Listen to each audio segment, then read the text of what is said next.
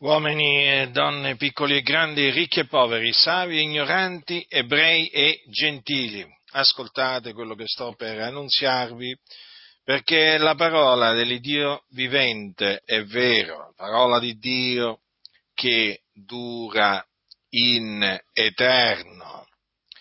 La scrittura dice che Gesù di Nazareth, all'età di circa 30 anni, lasciò la Galilea e si recò al Giordano, cioè al fiume Giordano, da Giovanni il Battista, e vi andò appunto per essere da lui battezzato. E difatti questo è quello che avvenne. Giovanni, infatti, lo battezzò nelle acque del Giordano. E appena Gesù fu battezzato, salì fuori dall'acqua, perché fu battezzato per immersione. E i cieli si apersero, ed egli vide lo Spirito di Dio scendere come una colomba e venire sopra lui. Ed ecco una voce dai cieli che disse: questo è il mio diletto figliolo nel quale mi sono compiaciuto.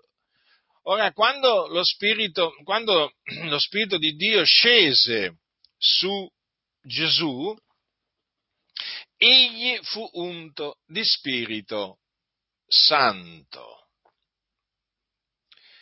Dopodiché Gesù fu condotto dallo Spirito di Dio nel deserto per essere tentato dal diavolo. Egli fu tentato, ma resistette al diavolo e quindi non cadde in tentazione, non peccò. E dopo cominciò a predicare per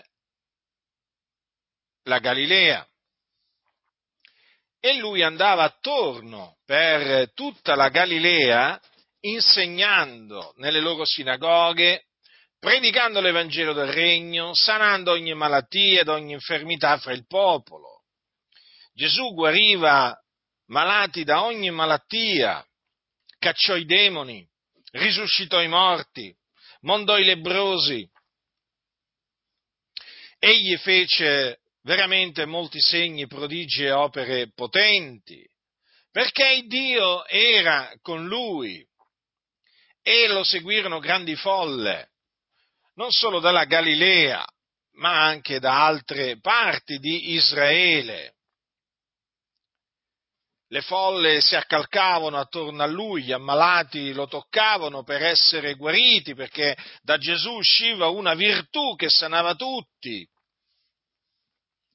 E che dire delle sue parole, delle parole di grazia che uscirono dalla sua bocca? Nessun uomo aveva mai parlato come lui. Erano tutti tratti in ammirazione della sua dottrina, pendevano dalle sue labbra. Le sue parole erano parole di Dio, quindi le sue parole erano verità. Egli era il giusto, non peccò mai, fu tentato in ogni cosa come noi, però senza peccare. Egli dunque non conobbe il peccato.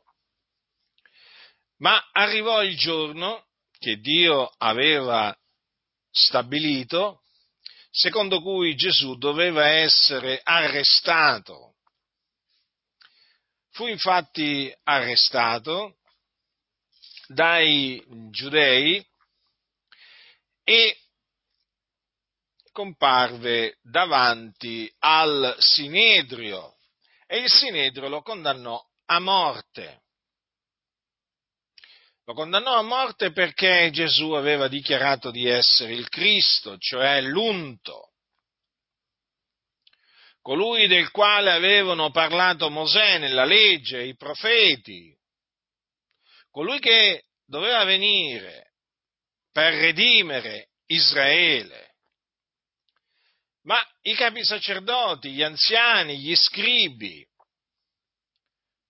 lo condannarono a morte, e lo diedero a Ponzio Pilato, cioè lo menarono da Ponzio Pilato, che era il governatore della Giudea in quei giorni.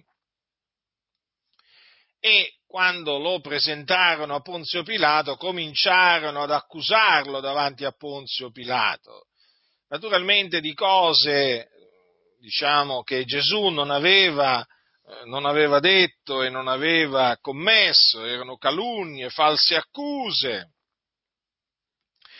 tant'è che Pilato lo voleva liberare, perché disse ai capi sacerdoti e alle turbe: io non trovo colpa alcuna in questo uomo.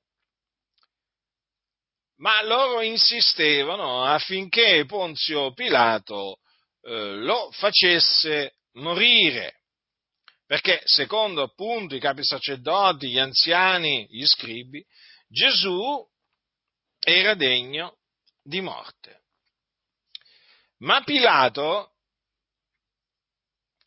cercò più di una volta di liberarlo. Disse loro: io dunque, dopo averlo castigato, lo libererò. Ma proprio per questo, perché non trovava in lui nulla che avesse fatto che fosse degno di morte. Ma i giudei gridarono tutti insieme: fa morire costui e liberaci Barabba. Ora, Barabba era stato messo in prigione a motivo di una sedizione avvenuta in città e di un omicidio. E siccome che Pilato parlò di nuovo a loro desiderando di liberare Gesù, e loro gridarono: crocifiggilo, crocifiggilo. E la scrittura dice: per la terza volta egli disse loro: ma che male ha egli fatto? Io non ho trovato nulla in lui che meriti la morte. Io dunque, dopo averlo castigato, lo libererò. Quindi queste furono parole di Ponzio Pilato, ma i giudei insistettero con delle grandi grida, chiedendo che Gesù fosse crocifisso. Alla fine le loro grida finirono con l'avere il sopravvento. E allora Pilato sentenziò che fosse fatto quello che domandavano i giudei. E cosa avevano chiesto i giudei? Crocifiggilo, crocifiggilo. Dunque liberò Barabba, che era stato messo in prigione per sedizione ed omicidio, e che loro avevano richiesto, ma abbandonò Gesù alla loro volontà. E difatti poi Gesù fu menato al luogo detto Golgota, dove fu crocifisso.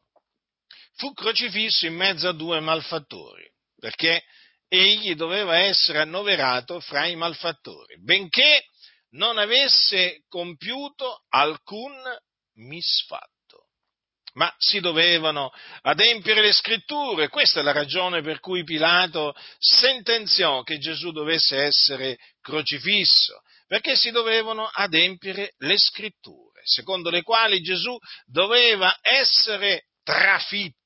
Sì, egli doveva essere crocifisso.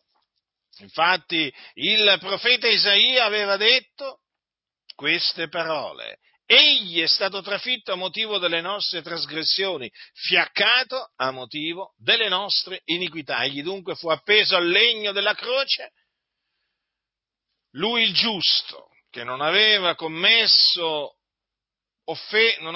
offesa alcuna, non era stata trovata frode alcuna nella sua bocca. Egli fu appeso al legno, annoverato tra i malfattori, e dopo che spirò fu messo in un sepolcro nuovo, dove nessuno ancora era stato posto. Il suo corpo fu deposto in quel sepolcro da un uomo ricco di nome Giuseppe, che era d'Arimatea, città dei Giudei. E là dunque egli fu seppellito, ma il terzo giorno Dio lo risuscitò dai morti, perché Era impossibile, lo ripeto, era impossibile che Gesù fosse ritenuto dalla morte, poiché Davide, che era profeta, aveva detto: anche la mia carne riposerà in speranza, poiché tu non lascerai l'anima mia nell'Ade, se non permetterai che il tuo santo vegga la corruzione.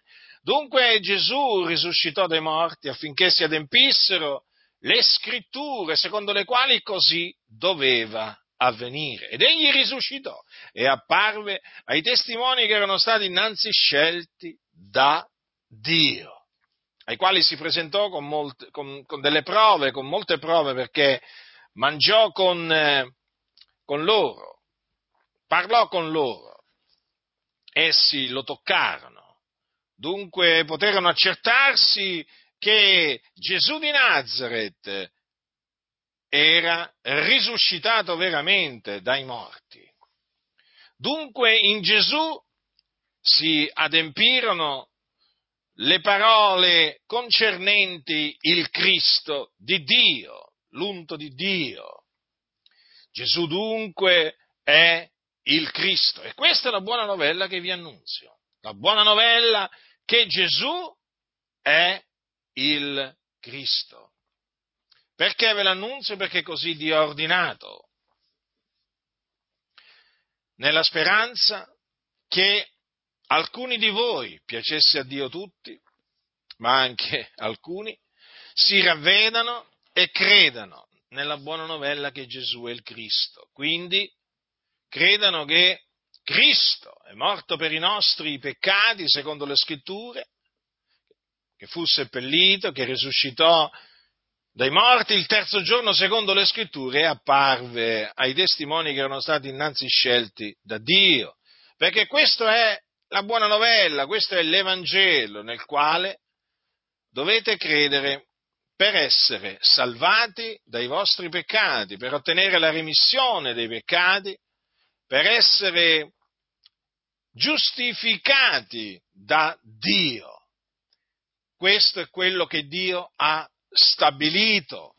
La salvezza, la remissione dei peccati, la giustificazione si ottengono soltanto credendo nell'Evangelo, cioè nella buona novella che Gesù di Nazareth è il Cristo.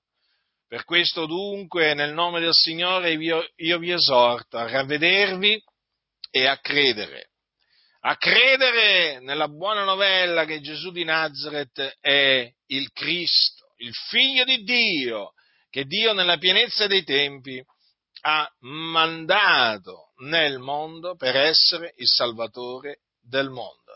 Non c'è un'altra maniera per mezzo della quale voi potete essere salvati. Sappiatelo questo, non c'è un'altra maniera.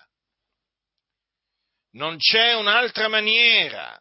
Voi siete schiavi del peccato, per essere liberati dalla schiavitù del peccato vi dovete ravvedere e credere nell'Evangelo, altrimenti rimarrete schiavi del peccato. L'ira di Dio continuerà a rimanere sopra di voi. Quando morirete, ve ne andrete all'inferno. Perché? Perché morirete nei vostri peccati. L'inferno? Sì, proprio così. L'inferno, un luogo di tormento nell'aldilà dove arde il fuoco e dove scenderete appena dopo che avete reso lo spirito. Quello è un luogo di tormento terribile, dove sarete del continuo tormentati. Quindi io vi ho avvertiti, non potete dire che io non vi ho avvertiti o che non vi ho detto la verità. Io vi ho detto la verità che è in Cristo Gesù.